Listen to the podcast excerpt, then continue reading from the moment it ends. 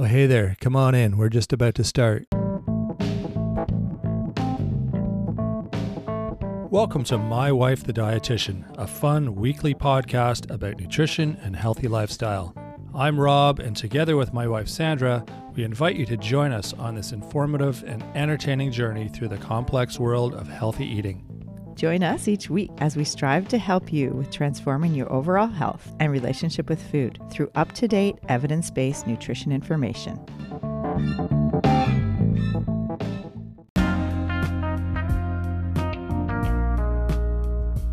John's stories of cooking for over 150 different celebrities, including John Travolta, Meryl Streep, Lyle Lovett, James Blunt, Alice Cooper, Tom Cochrane, all the way to Twisted Sister, will have you on the edge of your seat and help you understand the importance of feeding people in a nourished way.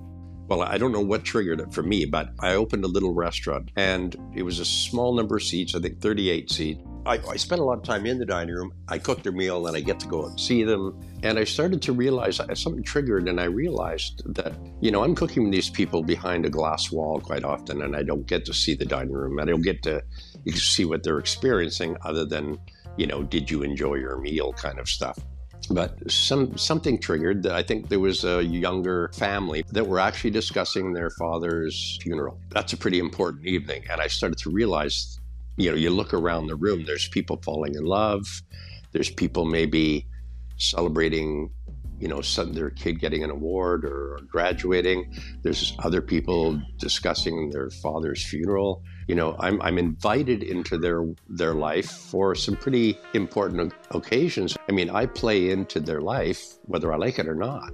Food means so much more than just fuel for the body.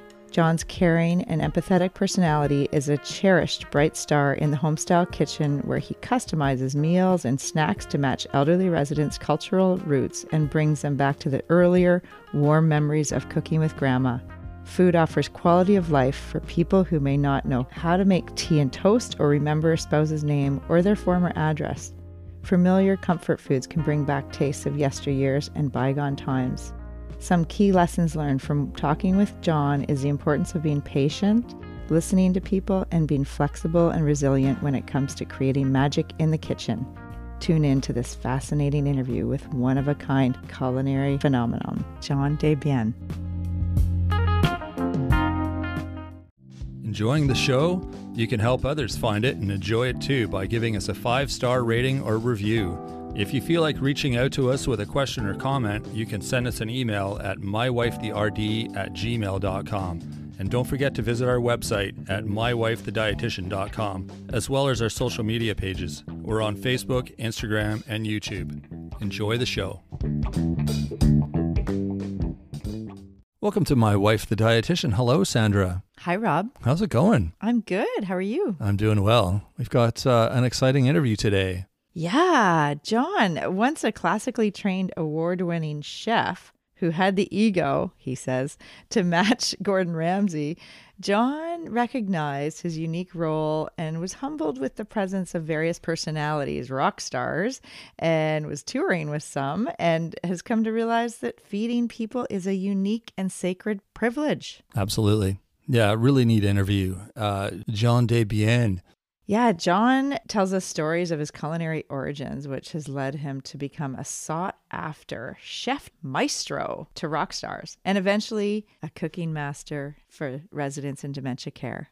Yeah, it's a really interesting journey and it's a really interesting, well, multiple stories that John tells, but sort of the overall story of where he started to where he ended up and what he's doing now. It's it's fascinating and uh, really enjoyed talking to John and, and hearing all about this. So, and thankfully, you didn't have to cook any snakes for Alice Cooper. Uh, Just yeah. regular food for him behind stage. There you go. So, yeah, stick around. This is a really great interview, and uh, I hope you enjoy it. We'll be right back with John.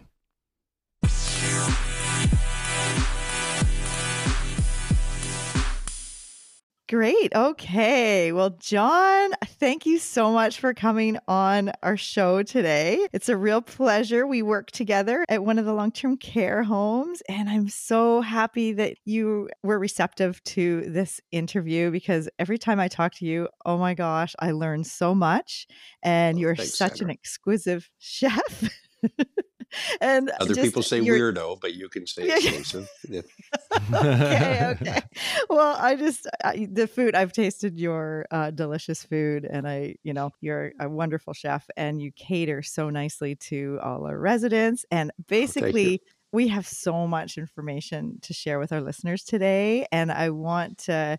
There's a, a little bit about your background that is super interesting, and that's why I really wanted to get you on the show because I just every time I talk to you, I just it's incredible the things I learn. So, anyways, uh, I think some of our listeners probably have parents or grandparents that maybe are in uh, retirement homes or long term care or at home.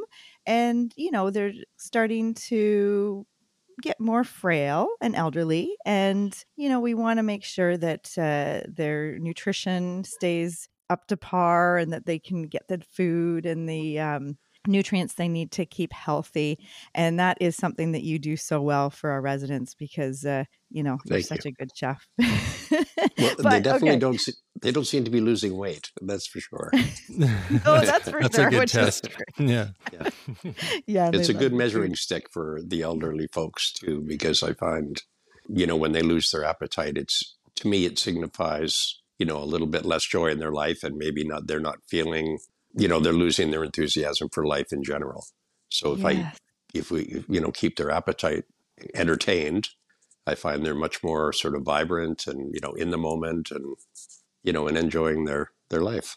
Absolutely. Oh, yeah, that is so true. And, you know, yeah, with the loss of appetite, there might be other things going on that, you know, that we hmm can't really help with food. But, uh, you know, it always kind of is a first red flag, you know, like what's hmm going on? This person usually eats, you know, a full amount at meals and, you know, and now they're not. But we're getting re- I want I want you to tell the listeners, um, explain who you are and about the interesting people that you've worked for in the past and who are the people that you help now. And it's all yours, John. Okay, thank yous. Uh, so I've got 50 plus years experience in the business in all kinds of different ways. I, um, I trained originally, uh, you know, in a steakhouse in Toronto back when I was in my 20s. And just by sheer fluke, I was given the opportunity to do a six month dosage, which is where they'll trade two young chefs. So somebody from New York traded for me uh, and I got to do six months cooking in a really unusual for the 70s. It was a fusion style restaurant in Manhattan. Oh, fun. So I got exposed. You know, I went from an old school steakhouse where everything was tr- very traditional, and I'm classically trained in French and Italian food. So, you know, very, very traditional yeah, yeah. um, to a fusion restaurant that was owned by a Persian family, quite a well-to-do Persian family that obviously had a lot of travel in their their history, and uh, they brought it all into this little restaurant called the Gourmet Garage.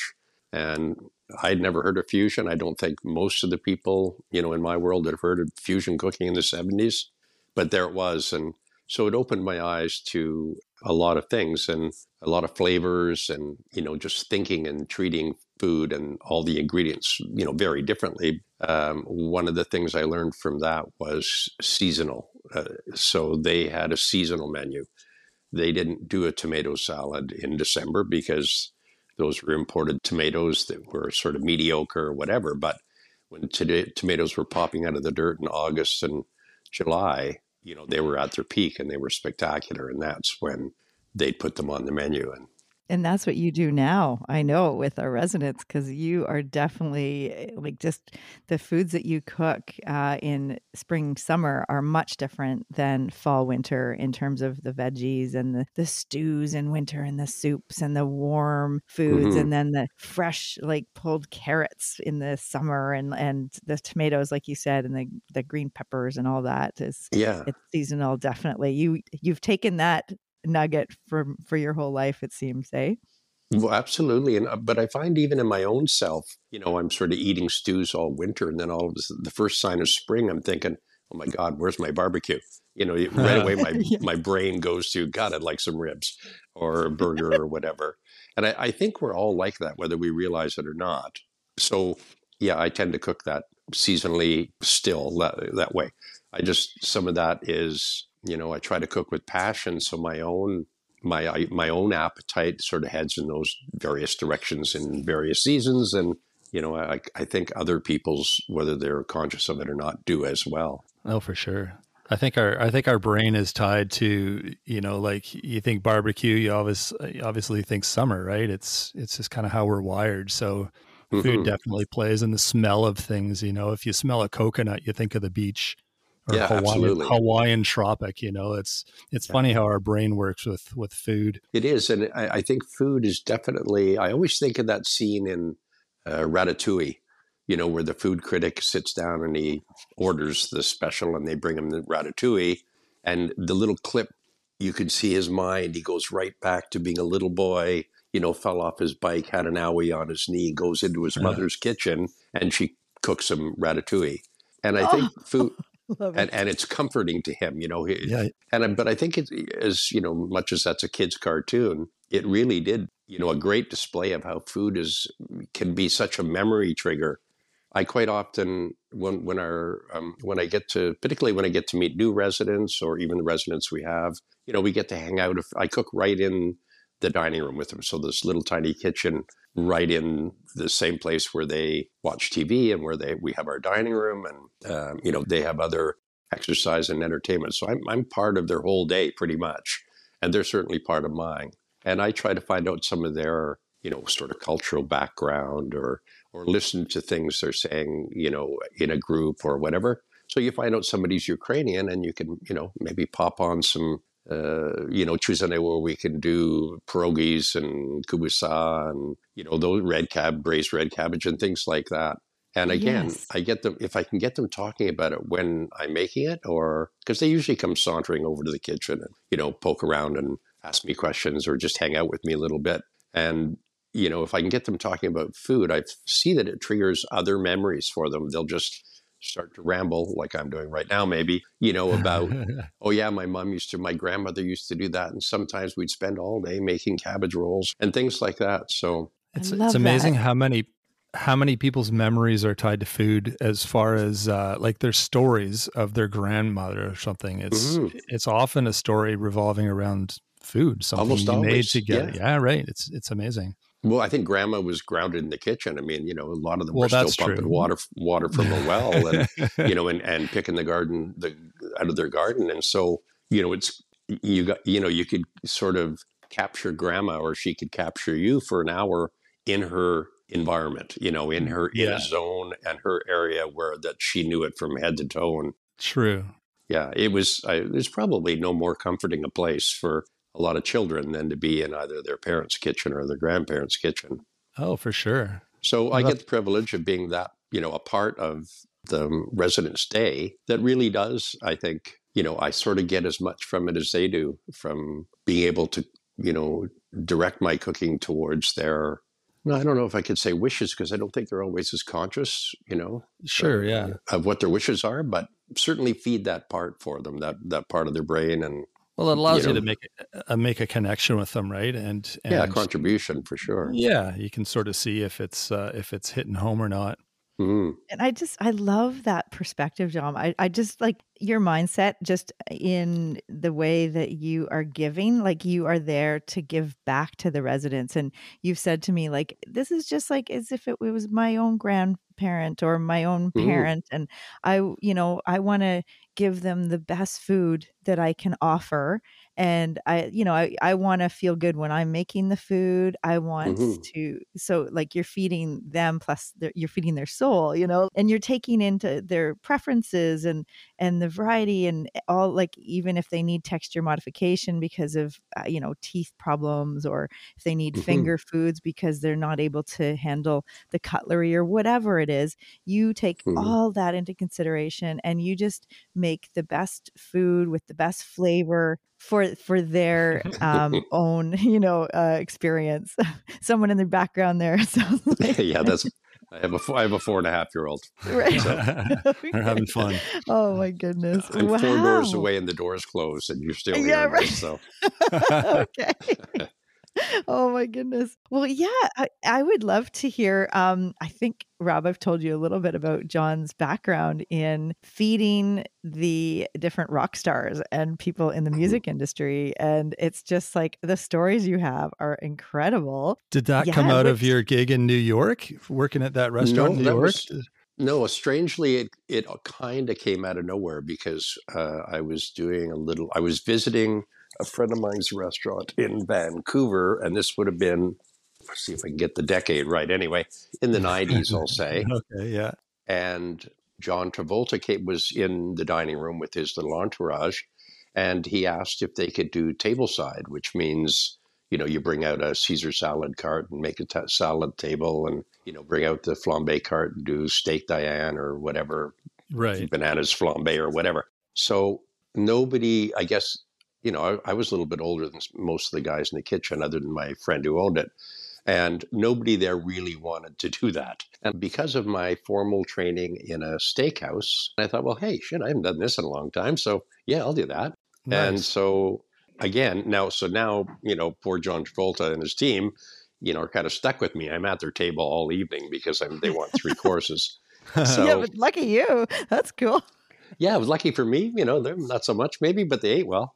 Uh, anyway, and we got chatting, and you know, John is one was one of those people that was just very inclusive. So, you know, I almost, I, although I was uncomfortable and didn't feel, you know, necessarily in my place, he was very in, war. They were very uh, warming to me, and you know, included me in conversation and jokes and whatnot. So uh, it was a nice evening, and I, I think I do remember the menu. They had a tableside Caesar, uh, steak Diane, and then um, like a bananas flambe with rum and you know over ice cream, that kind of thing.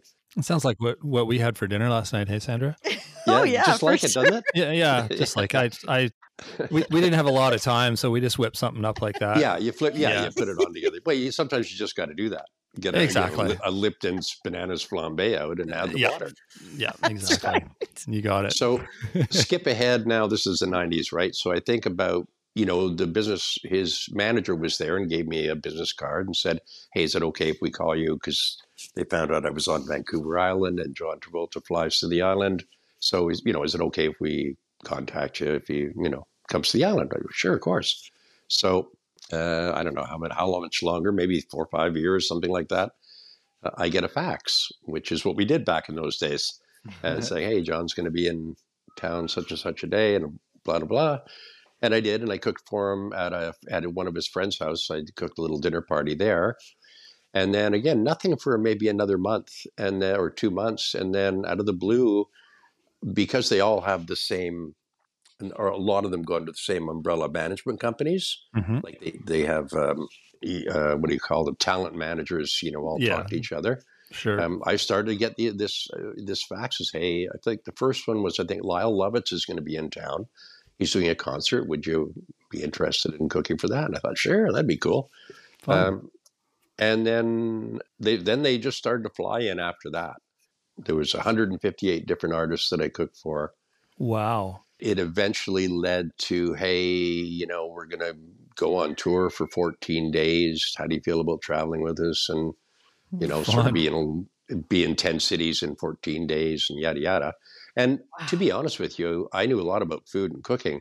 I don't know anything about charging for something like that. I'm sure I undervalued myself in the beginning, and you know, it was Yeah. just pretty Exactly. delightful to go and do it. So Oh yeah. A- and just like how you actually had to i remember you're saying you were on like the back of a like you had no facility like no ki- kitchen no, it's, It's true. Yeah, I think one of the uh, actually Lyle Lovett was probably the first, or James Blunt maybe was the first one that you know I realized. Holy, I, like I got to the site with all my gear and realized, oh, no kitchen, really. So you know, head out to Canadian Tire, buy a crock pot, a rice cooker, you know, and three can- three butane camp burners, Yeah. and I'm on a loading dock with it sort of snow raining, you know, on on me. Yeah, it was a real think on your feet kind of thing. totally that's awesome And so That's when I do, and so when I do the tours, you know, so sometimes I'd be in an entirely different province or state, and I'd pack camp burners and all that stuff just in case, and then I'd camp pack my traditional you know, equipment, if assuming that I would be in a kitchen, you know, in, when I got there, kind of deal. And tour managers aren't always they don't they don't know how my end of the business works. They re, it's all magic to them. They don't know. Yeah, So- right. You know, you end up at one place and it's a hockey arena and you're cooking on a loading dock, and the next time you're at, you know, a, a, a coliseum that you know has a commercial kitchen. They don't really give you any warning, even if you, even if you ask them, you know, like, okay, so what am I looking at when I get there? You know, Yeah, um, "Oh, yeah, okay, we'll get back to you. No, they don't. Yeah, right. it's you know, not on their They're, radar. they're only kidding apparently when they say that. Yeah, Mhm. right. So you think so you just think on your feet. And here this this may have been uh, I don't know. I don't think I would of course I wasn't aware at the time, but this is probably the best training I had to uh, that I've been able to bring forward and use today working in the environment that I'm working with seniors. I'm cooking in a green room or certainly uh, even if I'm cooking on a loading dock, you know, I'm assembling things and whatnot right in the green room where the artists are hanging out. And That's at cool. first, because my background was kind of formal, I, I took a very formal approach to it. But you know, when you're on the third day of the tour with them, whether it would like Cheap Trick or somebody like that, you know, they're very relaxed, chill people, and so they're including you in conversations. And uh, like I say, the first day it's a bit intimidating. The second day, you know, quite often I'm cooking 30 meals for breakfast, lunch, and dinner because they've got crew and whatnot that I'm cooking for as well. But by the by day two or three, you're sort of just like you're like their mom on the road, really. I mean, they're starting to say, "Hey, do you ever make chocolate chip cookies?" You know, or That's you know, uh, can you cook Italian or whatever? So part of my thing got to be uh, I would right when I would first get contacted by artists or by their managers, I would say, you know, we'd establish what their budget was, or if there was vegans, vegetarians, or you know, dietary things. Which nowadays, by the way, there are one bazillion Oh, you know yeah. numbers of diets from keto to you know nothing but boiled chicken um, and so once i established that then i'd sort of wrap my head around you know what i need to do and what i need to charge and then i'd say okay well you could just pick pick a country for each day and we'll we, we'll cook because I have, i've had the benefit of being able to do quite a bit of traveling and i can cook a lot of different nationalities so you know it kept it interesting for me totally. uh, some days it was like, you know, Mexican for lunch and dinner, and the next day you're doing traditional French, and the next day you're doing Korean barbecue, and you know, it was it was pretty fun. That sounds awesome. So I get to bring that. Oh, that's what I wanted to say. So I kind of think on my feet a little bit at work. So we have a menu that uh, you know has been worked on by some of the previous cooks and by Sandra, a nutritionist, to establish you know that we're hitting all the right food groups and you know giving them balanced meals. But we do have a little bit of leverage as to you know if we know it's chicken, broccoli, you know this and that we do have a little bit of leverage of how we prepare that. So my idea of you know, a chicken broccoli casserole may be entirely different than a chicken broth, you know, than another kitchen's version of that. Totally. Mhm, So- True. As I get to know the residents where I work, uh, same as I get to know Alice Cooper or whomever, you know, I start to understand what their preferences are. So really, you could take chicken and broccoli and stick it in a burrito, or you could do it, you know, there, or you could turn it into a stew or a casserole, or you know, a million different ways of doing it. Or, or live Um, snakes, as far as Alice Cooper's uh, Yeah, yeah. I preferences, stayed right? away from the snake thing. The Yeah, little snake yeah. burrito. and, and you know, actually, a funny story about that. But actually, he we're, we were sitting. I can't remember where. Oh, there was a bunch of. Someone mentioned that when we were in the green room. I, I think it was somebody from Trooper or something had just come in. You know, just popped into the green room to say hi, and mentioned. Uh, and they sort of joked with me. He said. Uh, uh, something about you, you know, that I had a tough job living up to cooking exotic pets or Ah, something, yeah. you know, for Alice. And Alice, Alice said that everything I cooked tasted better than a live snake. Oh, I my thought, what a, God. There you what go. a lovely compliment. That's the ultimate compliment. Yeah, you don't have to write that down, Alice. It's okay. we'll just keep. We'll just leave that in this room. That's awesome. Hmm And you were saying that um, Twisted Sister, they really like Szechuan. That was their thing, eh? Yeah, I did. I, we were at a festival up in I think Prince somewhere, Port. Oh, I can't remember. Anyway, but it was. Um, I was cooking out of a trailer, and there was a lot of different artists there. Uh, there was a young lady who had won uh, New Zealand's Got Talent, and she did this really cool Maori version, uh, Maori music integrated into hip hop. Oh, So cool. it was kind of a fusion thing, Totally. and so she was on. I think there was four different stages in this campground. So there was like a DJ one, and you know, rock one, and hip hop one, and all that. And so, what's his name? Snider, the lead singer of uh, Lee, Twisted Lee Sister, had- wasn't? Or D Yeah, D. Snider? Snider, yeah. yeah. who, by the way, is built like Arnold Schwarzenegger or Really? Schwarzenegger, whatever his name. He is so. Mhm. I've never seen it. When he took his shirt off on stage, I thought he was wearing one of those fake, you Oh, know, yeah. t-shirts you can put on so you look like I got a six pack. Uh-huh. Like I've never seen anybody built like this in my life. Anyways, that's another story. But so uh, this um, young lady was performing on her stage with her hip hop Maori stuff. Um, and there was another band just before that, I think, that got Dee Snider's attention that was called um, Dublin to Delhi. And they were half of an Irish band and half of an East Indian band. nice. I don't know if you've heard them, but they're really talented. I bet. Yeah, that's neat. And so they they do this sort of Indian traditional music, but again, it's more sort of fused into um, U2 kind of style music. It was really very cool. oh, interesting. So D. Snider got they got his attention. Sorry, that's my daughter, and he was like really enjoying their show. And then by and he was told, you know, he was told, hey, you should see this band. And just after that, um, the young lady from New Zealand got on stage, and she had a little one-year-old uh, with her, her daughter, and so she was not strapped to her back. She had to hand her off to somebody, so she handed her off to me. So I was hanging on to her daughter, and Dee Snider is sort of right beside me, and he's watching her show, and he's really kind of blown away. And then I think, holy shit, this isn't very good. I got a baby on my back. I got to go cook. So I just let the girl's manager know, look, the baby's with me. I'll be in the trailer because like the, everybody wants to eat, and I got to make this happen. that's so- funny. At the end of the show, they came to the trailer. I'd already served, I think, crispy ginger beef a meal before to Dee Snider. I think when that was maybe their landing meal or something when they arrived. And so yeah, they ended up in my trailer, and he was like, "You teach me how to make that." So now I was cooking meals for I don't know eighty people.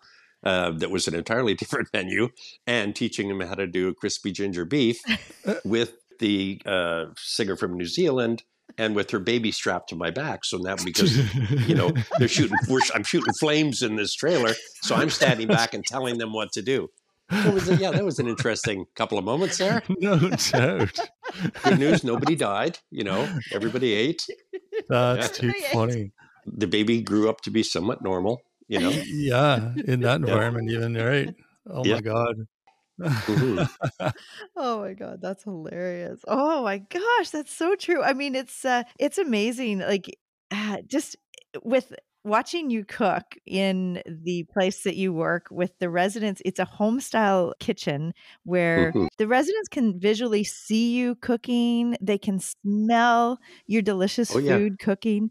You know, it's amazing because I think it's so different than a lot of the other there's a lot of long-term care places where the the kitchen is kind of like hospital style kitchen like it's a, Mhm. facility style where it's like no one can go in it's like locked and you know residents definitely can't go into the kitchen. But this place it's so nice because people can watch you cook they can smell the food they can it actually helps with their appetite because they're watching for sure. and the aroma and just you're and you're so friendly and just chatting with them you're not like you know trying to like get away from them or or you know like not some at all. people would be No. like i just do my job. I don't want anyone talking to me. And i mean that's fine. And if that's the way you are you wouldn't thrive in an environment in this kitchen like you do because it's such a perfect atmosphere for the style of cooking with your history of like you know having all these uh, different people kind of interacting with you as you're cooking. And i think it's like you are thinking on your feet constantly. It's it's amazing. Well, it's honestly, and I'm not saying this for any other reason other than it's true, but it really is. You know, I, I think when I was a younger chef, you know, I got an ego. You start to win a couple of awards, and all of a sudden you get this ego, and then you get put into positions maybe in kitchens where you've got a lot of cooks and chefs and young, you know, maybe a lot of them younger or less experienced, and you know, there's always this drive from the accountant, you know, to make sure you're running your costs as well. So you get a fair amount of pressure. And I won't say that I was ever Gord Ramsay, but I might have been close. You know, when I Mm. was 30 something, you know, I had an ego and I had a lot of pressure and, you know, I had a lot to prove to the world or whatever. Well, at some point you kind of get over that. You just realize that, well, I don't know what triggered it for me, but I think, look, I- I opened a little restaurant maybe, so I was about 35 or 38 or something like that. And it was very intimate. It was a small number of seats, I think 38 seats. I, I spent a lot of time in the dining room. I cooked their meal and I get to go and see them. You know, not every customer, but as many as I could. And I started to realize uh, something triggered, and I realized that, you know, I'm cooking these people behind a glass wall quite often, and I don't get to see the dining room. I don't get to see what they're experiencing other than, you know, did you enjoy your meal kind of stuff. But some something triggered that I think there was a younger or, or a family, maybe not younger, but younger than I am now for sure, that were actually discussing their father's uh, funeral. So that's a pretty important evening. And I started to realize how I, you know, you look around the room, there's people falling in love, there's people maybe celebrating, you know, some, their kid getting an award or, or graduating. There's other people discussing their father's funeral.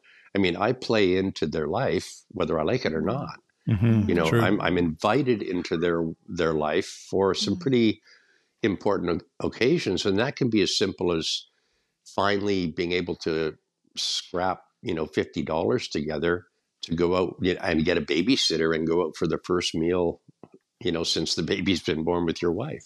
So Oh, I don't know. I think that changed everything for me. That little era where I started to realize that there was a, quite a bit of privilege and responsibility in what I was doing. And it really wasn't just all about me and my food and my ideas and woohoo, look at me. You know, that it mm-hmm. was really much bigger than that. yeah. And then once you know that, it's only willful ignorance that allows you to go in and just do your job. You know, True. after that, you can't say, well, just slap this together and get it over the counter. You know, you, you, you just can't. Yeah, So- because most people, you think, like I've I've never thought of that before. But going to a restaurant, it's it's never just because you're hungry. You're, I mean, sometimes I guess, but to a nice Yeah, restaurant, McDo- McDonald's is. yeah, yeah, for sure. Yeah. But a nice restaurant, it's a special event. You're right. I mean, you're going for a graduation or a first date or a, uh, an anniversary or birthday or and yeah, you're you're part of that celebration, like you said, whether you want to be or not. So hmm recognizing that, uh, yeah, that's that's good. Yeah so I get to bring that forward, and that's what I get to use now. You know, I think my wife thinks that I actually go to adult daycare because I love what I do. it gets me out of her hair for eight hours a day, A- and I get I get to diddle around the kitchen. You know, hanging out with a bunch of friendly old people. I mean, yeah, yeah. So you kind of, and you know what? They pay me now, so it's it's kind of a bonus. that is Right, a bonus, right? Yeah, Absolutely. yeah. And I hear some of the best stories from the residents as well. Well, when you bring You it know- out, I mean, you, people all have stories. You just got to figure out how to get them talking, right? Mm-hmm. Well, and and honestly, the people that I work with, I think even I'm happen to be in one of those very unique places where um, the amount of talent in the room. I mean, you know, they they have a lot of tasks that they have to perform. Right. You know, from hygiene to, you know, all the stuff that you have to do working with seniors that have uh, you know dementia. Yet they do it with such grace and such humility. It's it's almost like a great big family. I think the physical environment, physical plant with the dining room and recreation room and kitchen all being one big space, you know, really helps, you know, really allows that vibe to sort of happen. Yeah, exactly. But, you know, I learn from those people that I work with as well. And then again, now see, here I am. So I'm in my, you know, late 60s. And I'm realizing that probably these people, we call it dementia. The the care home that I'm in is at is sort of for the early stages of dementia. It's not so severe, and uh, there's another level of care that they will need if when if and when they get to that stage. But the level that I'm in, these people are living right in the moment. They are super intelligent. They you can put a song on from the 1940s, they'll know every word, and they'll remember all kinds of you know major news events, and you know they, they grew up during the war, or, you know all the business. They know all that stuff. They do not necessarily know what happened 15 minutes ago. Mhm. That's where the short-term memory loss, you know, sort of thing happens. but they live so in the moment. And I often think uh, they're in a loving environment with these really wonderful workers that I work with. Everybody, I don't feel like anybody's there just to collect a check. No, and I, I, wonder when I watch them all day, I, I often think like, what portion of their life would I believe that they got to smile, laugh, you know, enjoy, have, you know, positive hugging and emotional support and all that sort of stuff. Like I, I, there's really not a maybe a few moments for some of the people that deal with, you know, a bit more in the depression and that sort of thing. But generally speaking, there's no portion of their life I don't think where they've ever been as happy as they are now. Oh, that's awesome. You know, that's, that's pretty cool to be part of that. And totally. you know, sometimes I remind the residents of that as well. You know, the that if you think about it, because occasionally they, you know, they miss being in their own home or their own. You know, uh, they can't necessarily place the timing on. You know, they miss their dog and where's their husband and all that. And you know, like I again because of the physical plant that I'm in, I'm I'm right there with them, so I can kind of remind them that you know, you what portion of your life do you ever not have to worry about money? groceries, getting dinner on the table, you know, all these stresses that you had through through your life and now you're at a stage where really you just get to enjoy the best of everything. Someone's going to do your laundry, you know, your meal's coming and you've got people caring for, you know, all the little details that really were pretty cumbersome in the rest of your life and took up so much of your time. You know, now you get to make time for, you know, conversation and talk about things you like to talk about and that sort of stuff. So yeah, you know what? True. I think of uh, like you're saying here. I think of a, for instance, a little old Italian lady who has been the cook and the you know chief bottle washer in her house right. for for how many like you know kids and older kids and then adults like her kids have grown up and then their kids are grandkids and great grandkids and th- mm-hmm. she's always like set the table and done all the meals and then now she's in you know she's admitted to uh, this care home and it's a little bit of adjustment because for her it's like her identity was tied to the you know act of giving with food. of course yeah. And so that's a bit tricky I, I, bet like i mean I, I think there's like they do activities where there's baking and stuff like that but uh, yeah, I, I wonder like uh, what do you see with people that are kind of um, having to make that transition in their life at this stage? Well uh, we, we do have um, and you know it changes from time to time who it is but you know, I do have quite a few coming to me in uh, in the kitchen or to the kitchen, and you know, is there anything I can help you with, and this and that, and you know, what I try to do is um, because it wouldn't be safe. First of all, uh, I've got a lot of you know, I've got two ovens and four burners and dishwasher, and you know, I make a bit of a mess when I'm slicing and dicing, so I can't really have them in the kitchen, but. I get them to share their ideas with me about food. So they stand on the other side of the counter and you know they'll say, "Oh, can I help you with something?" And I say, uh, "I think I'm okay right now, but you know, what was your favorite thing to cook?" And then we'll get talking about it. And I love I it. Think, Smart. Oh, I love that idea. well, I also it's a great way of stealing recipes, just so you know.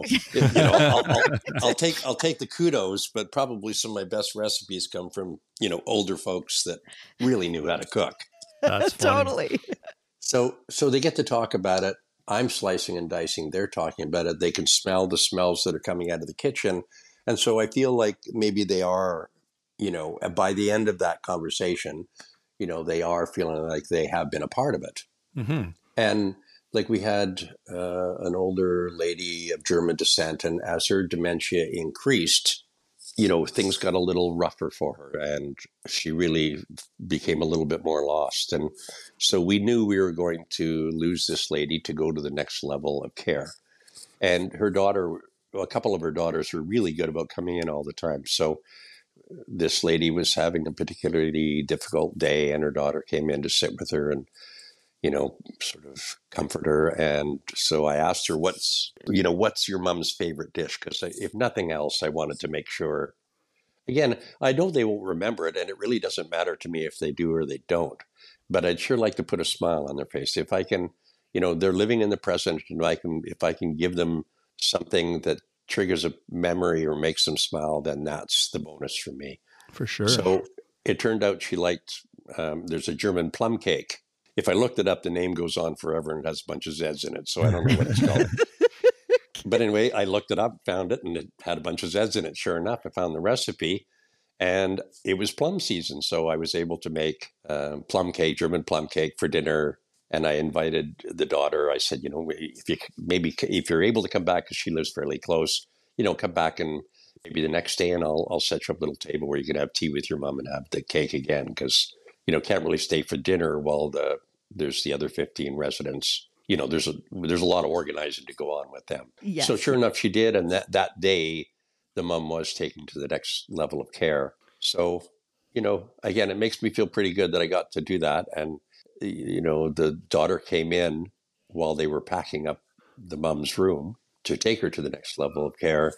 And you know i set up a little area where they could have tea in a couple of fancy teacups and uh, the german plum cake.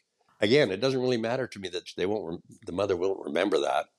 She, sh- you know she sure they chatted. Oh, the mother talked away in german and i have no idea what they were talking about. Um, but they chatted and they had a tea party you know for a, half an hour or 40 minutes or something like that. Nice. and i got to be a part of that Right on. What a privilege, eh? Like that those What special moments that, you know, Mhm. like you're you're offering them comfort and some, you know, memories of the past and you get to be a part of that, you know, that moment for them. Oh, that's amazing, John. I just love that. Oh my well again it is a privilege right and i now know how to make german i know how to make german plum cake so you know. There you go. Right. i mean i'm not bragging or anything but i did steal another recipe without Perfect. anybody That's noticing awesome. so what's what's the craziest request you've ever got food wise? Uh, I've seen some of those crazy riders. Well, you know, like yeah, Spinal the Tap. no and all green, no green Yeah. M and M's like Yeah, that stuff. You hear it all, Yeah, I didn't. I didn't get a lot of it. I think with Disney, I, I did a production or Disney. Um, what was it called? Imagination Station.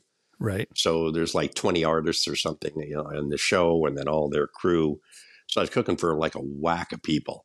It was, I think it was like 40 something meals each meal, and I was cooking three of them uh, by myself.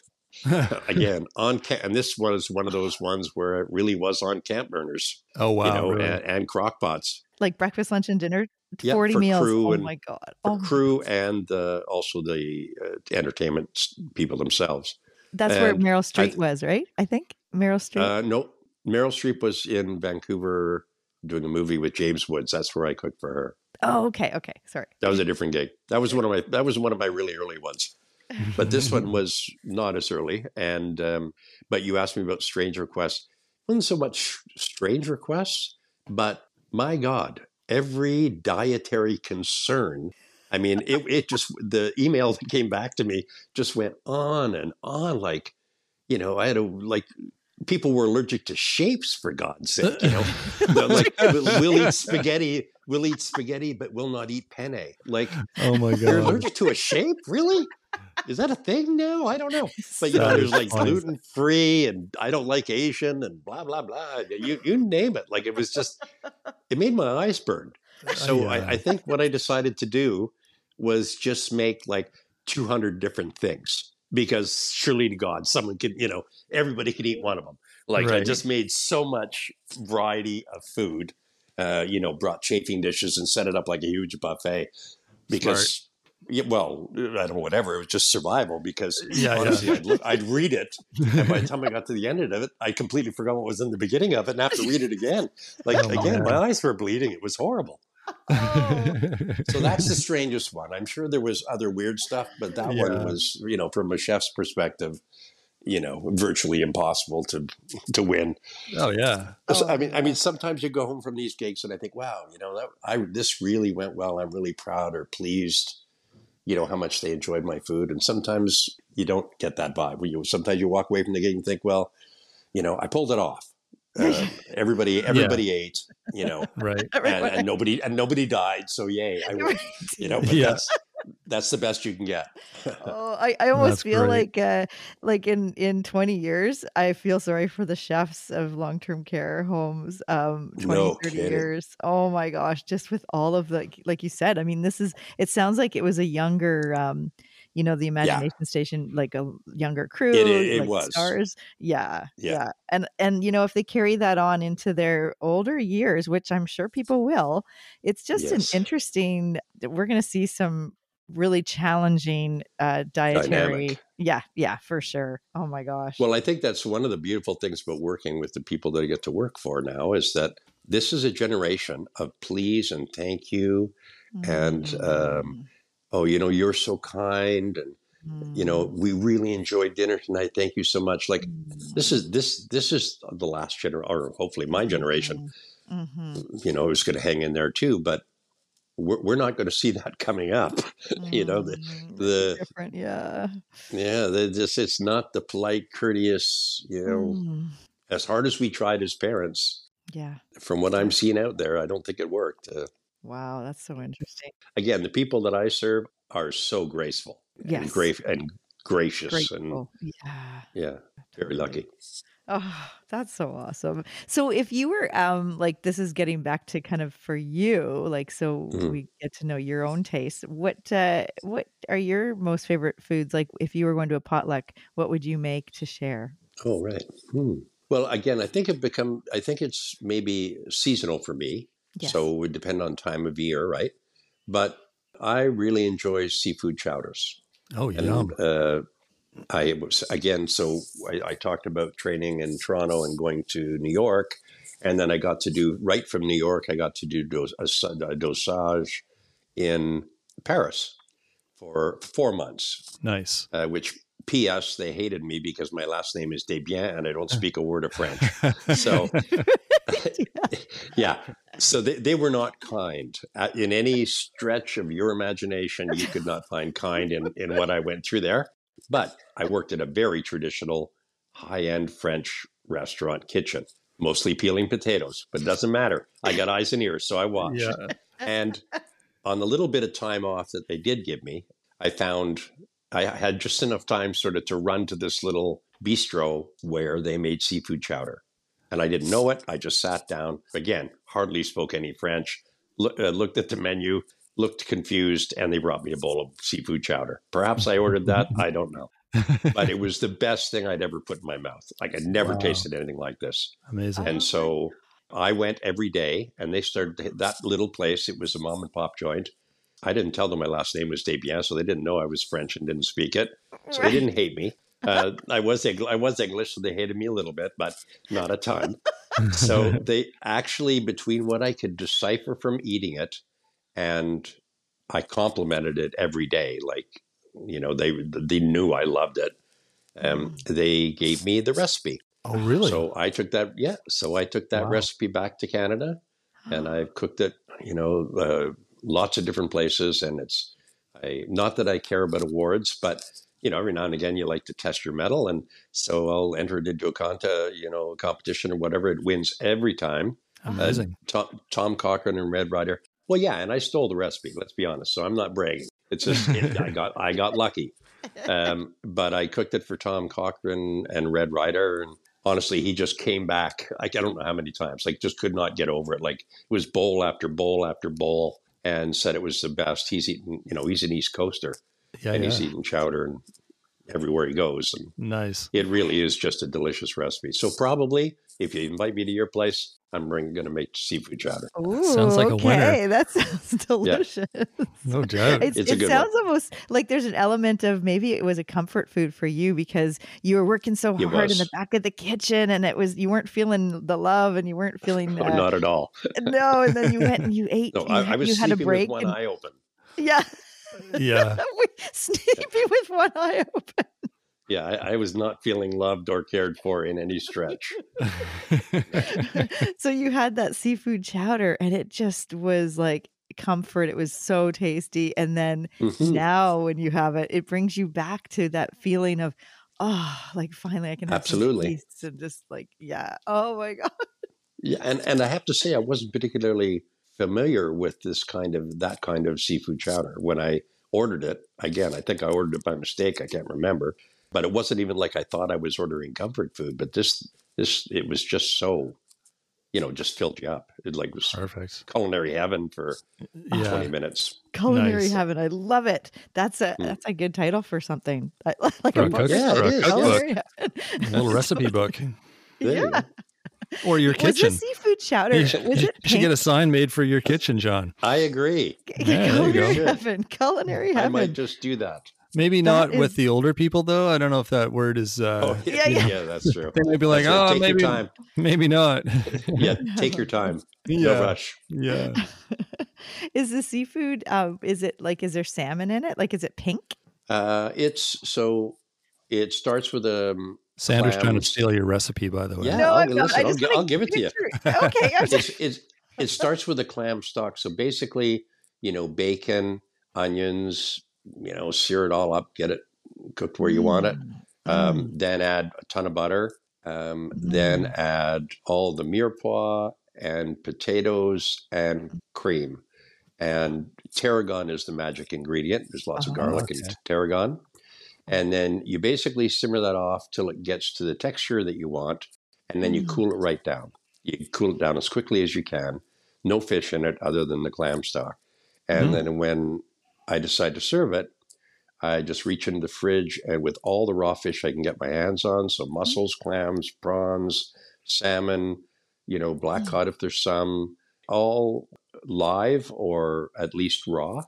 Yep. And then I bring the stock up to simmer again and I put the raw fish into the stock. So it actually poaches in the cream and the garlic and the ah. bacon and the blah blah all ah. together and you put the fish in in the order of you know sort of doneness. So salmon is going to cook boom like that. Prawns are going to cook boom like that. I generally put the mussels in first because when they open then you know they're cooked and Mm. you can throw the salmon and the prawns in right after that and they'll cook within two minutes kind of deal you know or something like that so you the the mussels will still be nice and tender and Oh, uh, and the other fish will be cooked the way it's supposed to be not boiled to you know Right. a lot of chowders the fish is so overcooked yeah. because it sits there so all that's day. the trick find just find a good stock that you like to make and make that the base the stock and then before you serve it just put in whatever raw fish you can get your hands on Oh. and poach it in the cream Smart. poach it in the stock Yeah. Wow. That's how- Yeah. like your dad, Rob. Your uh, Rob's dad is in his nineties, and he every time they go out to a restaurant, that's he always gets seafood chowder, and I Oh, bet loves that it, sounds yeah. like this one would be like his like the best one. one ever. The one, The yeah. one, yeah. That is yeah. incredible. Well, I'm going to. It it certainly is the one for me, and it's the one that you know, like I say, I've I've got a lot of undeserved rewards for it because it wasn't my recipe. Um, but I'll write it down. I'll write it down for you, and you can. It's so simple to do. It's you know, like a lot of good cooking is just a bit of patience, right? Sure. yeah. And you can actually make that stock and put it in a you know Tupperware container and stick it in your freezer Oh, uh, in, in or or in a Ziploc freezer bag in the portion size that you want, and then when you get to see your dad, like um, you know, go to the grocery store and pick up some prawns and some salmon and some mussels or Yeah. whatever, and uh, put the pot on when he gets there and throw the fish in. You'll you'll be delighted. oh Nice. my god, sounds so amazing. The tarragon was fresh or was it dried? Uh, I'm used to dried because I can Yeah. always get it, and Yes. you, I've used I've used fresh because when my last restaurant I had a garden so I could grow tarragon. Oh, and it was you know readily available most of the year. I could dry it once it came to end of season. right. So, uh, but dried works just fine, and you'll find your balance of like I put the tarragon in with the butter because I like the, to sort of infuse the tarragon into the butter because Mm. everything hits the butter and that flavor melds more evenly that way. So I don't just add it to the stock at the end kind of deal. I, I put it right pretty early in the game. Hmm, Oh. Good to know. wow. Yeah, and like Wow. I said, you just find your balance. You just find them out you like because if you taste it and you say, "Oh, that's not really enough tarragon," if it's, if it's too much, oh well, you screwed up. so put less in than you think you might need. But if it's Yeah. not enough, then you can add, you know, to the cream base, like at the end Right. after you've tasted it, and say you can add a little more tarragon. That's not going to hurt anything. Nice. Yes. Yeah. Wow. Wow. That is so amazing. That sounds delicious. Oh my gosh. This has been Mm. such a great interview. It's like, Oh, thank Rob, you. did I tell you? What did I tell you? Uh, well, she said you were a storyteller, John, and that's uh, that's no lie. There's some uh, some some great little uh, nuggets in there. That's amazing, and appreciate you sharing that with us. Okay, we'll see if you can pop that down to a tw- you know a ten minute interview. Yeah. Good luck to you. That's right. That's right. That's awesome. We'll oh no, I don't do. want to shorten this. This is like I want to. I definitely. I think, uh, especially like you know, if you do ever make that cookbook, it would be great to get you back on the show and you're, uh, you know, oh, releasing nice. it to the world. And yeah, but anyways, I mean, it would be great to get you back on just because there's uh, so many more questions and like oh just even just the way just the interaction of um, with the elderly people that you're cooking for i just love listening to you talk about that because it's there's just so much love and caring in that you know in that relationship and i think it's mm. so important because you know in in long-term care the food is one of their only pleasures in life left. They look forward to it all day. You're right. Yes, yes. And honestly, the more you give, the more you get. You know that John Lennon said it mm-hmm. a little better than that, but you know, the gift, the real, the gift, the greatest gift to yourself is to be able to give love. It absolutely is. I think when you do somebody a favor, okay, you know, you did them a favor. Look at you. Are you amazing? But the truth is, you really benefit you know, when I can make not just me, anybody, this isn't about me. When you make mm-hmm. someone smile, make someone happy, take somebody's pain away a little bit, something like that, it's really a gift you give yourself. The way you Absolutely. feel afterwards, you can't make that. You can't. You can't there's no other way to get that. You know, mm-hmm. it's mm-hmm. it's again selfishly. I allow myself to enjoy all the pleasures of recognizing both the responsibility and the privilege of what I do. Yeah, it's a and win-win. I, and I'm yeah, yeah, just just is. You know, I don't make no, the rules. can't avoid help feeling good when you do something like that. Yeah, yeah. no, that's amazing. No, absolutely. Oh well, I will let you get back to your day off and with your family there. And uh, okay. it was such a pleasure to interview you. And oh, I look forward to seeing you again uh, soon in the kitchen. Okay, and I'll write down that recipe for you. Would love it. Okay, thanks so okay. much, John. Great talking. That was a pleasure. You. Thank you, Rob. Thanks, John. Appreciate you coming out today. Happy to do it. Thank you. All right. Cheers. Okay, cheers. I think that was probably one of my favorite interviews. I mean, we've had a lot of amazing guests, but that just the stories that John had and how it evolved into uh, shaping kind of how he um, approaches his his cooking now and his philosophy. It's it's really interesting. I just thought that was yeah, I found it really really interesting talking to him. Yeah, like cooking for the stars to caring for the elderly. Yeah. Yeah, who who would have thought that yeah. there's any relationship between those two? But you know, after listening to this, you're like, yeah, I can totally see how that uh, how that affected his, like I said, his philosophy of of cooking now. Yeah, and just uh, like him recognizing his unique role that he plays in, you know, cooking for the stars and being part of that and almost being like a mom and then cooking yeah. for the elderly and you know reflecting back about their old memories of different foods that they had with their grandma and all those smells and flavors that they get to experience when he's cooking right near them where they're in their doing their activities or in the um, family room there. And it's just you know the kitchen's right there and he's cooking. So it's really cool the way they get to interact and be part of the food experience in the care home. Yeah. Yeah, it's neat that he he's recognized the nurturing element of of cooking and how food triggers emotions with people.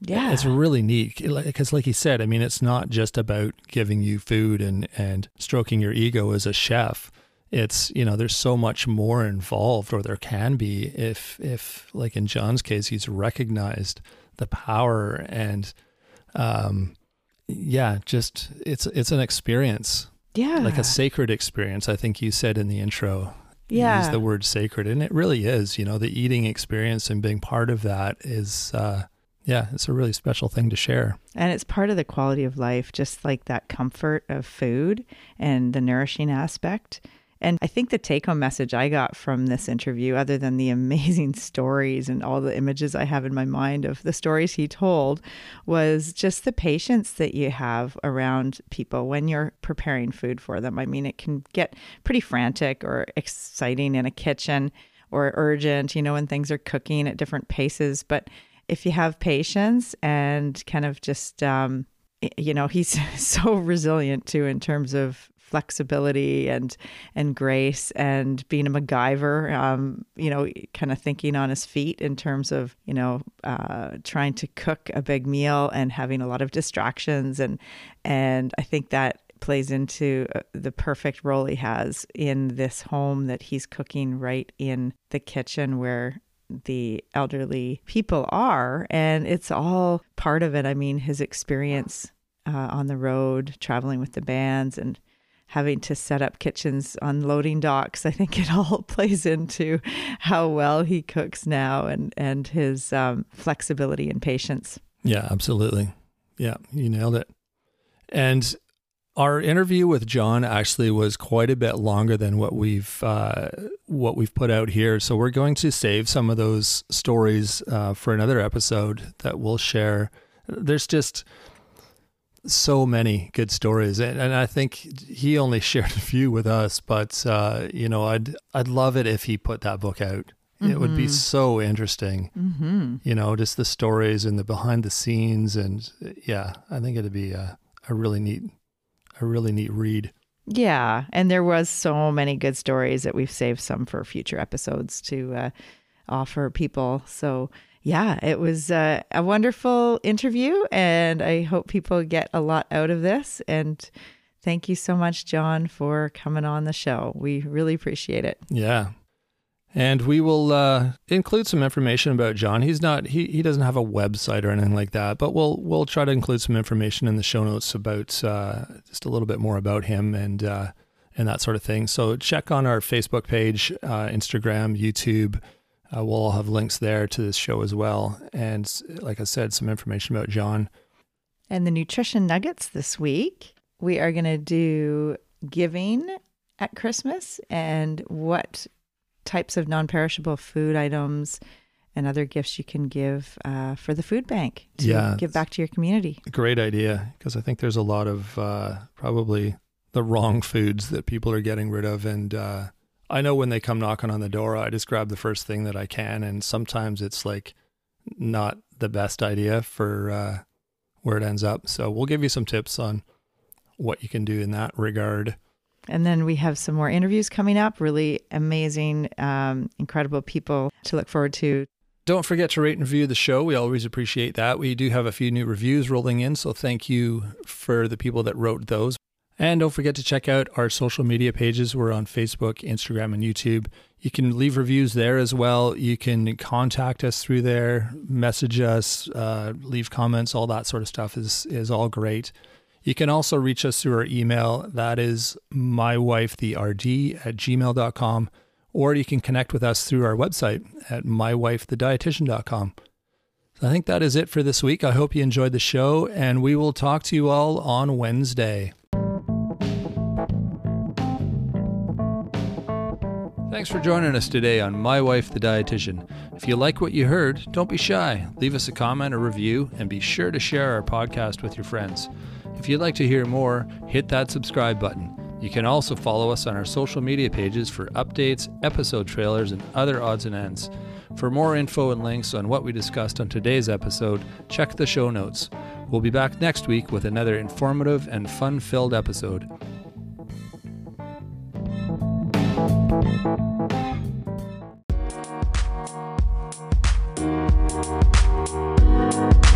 you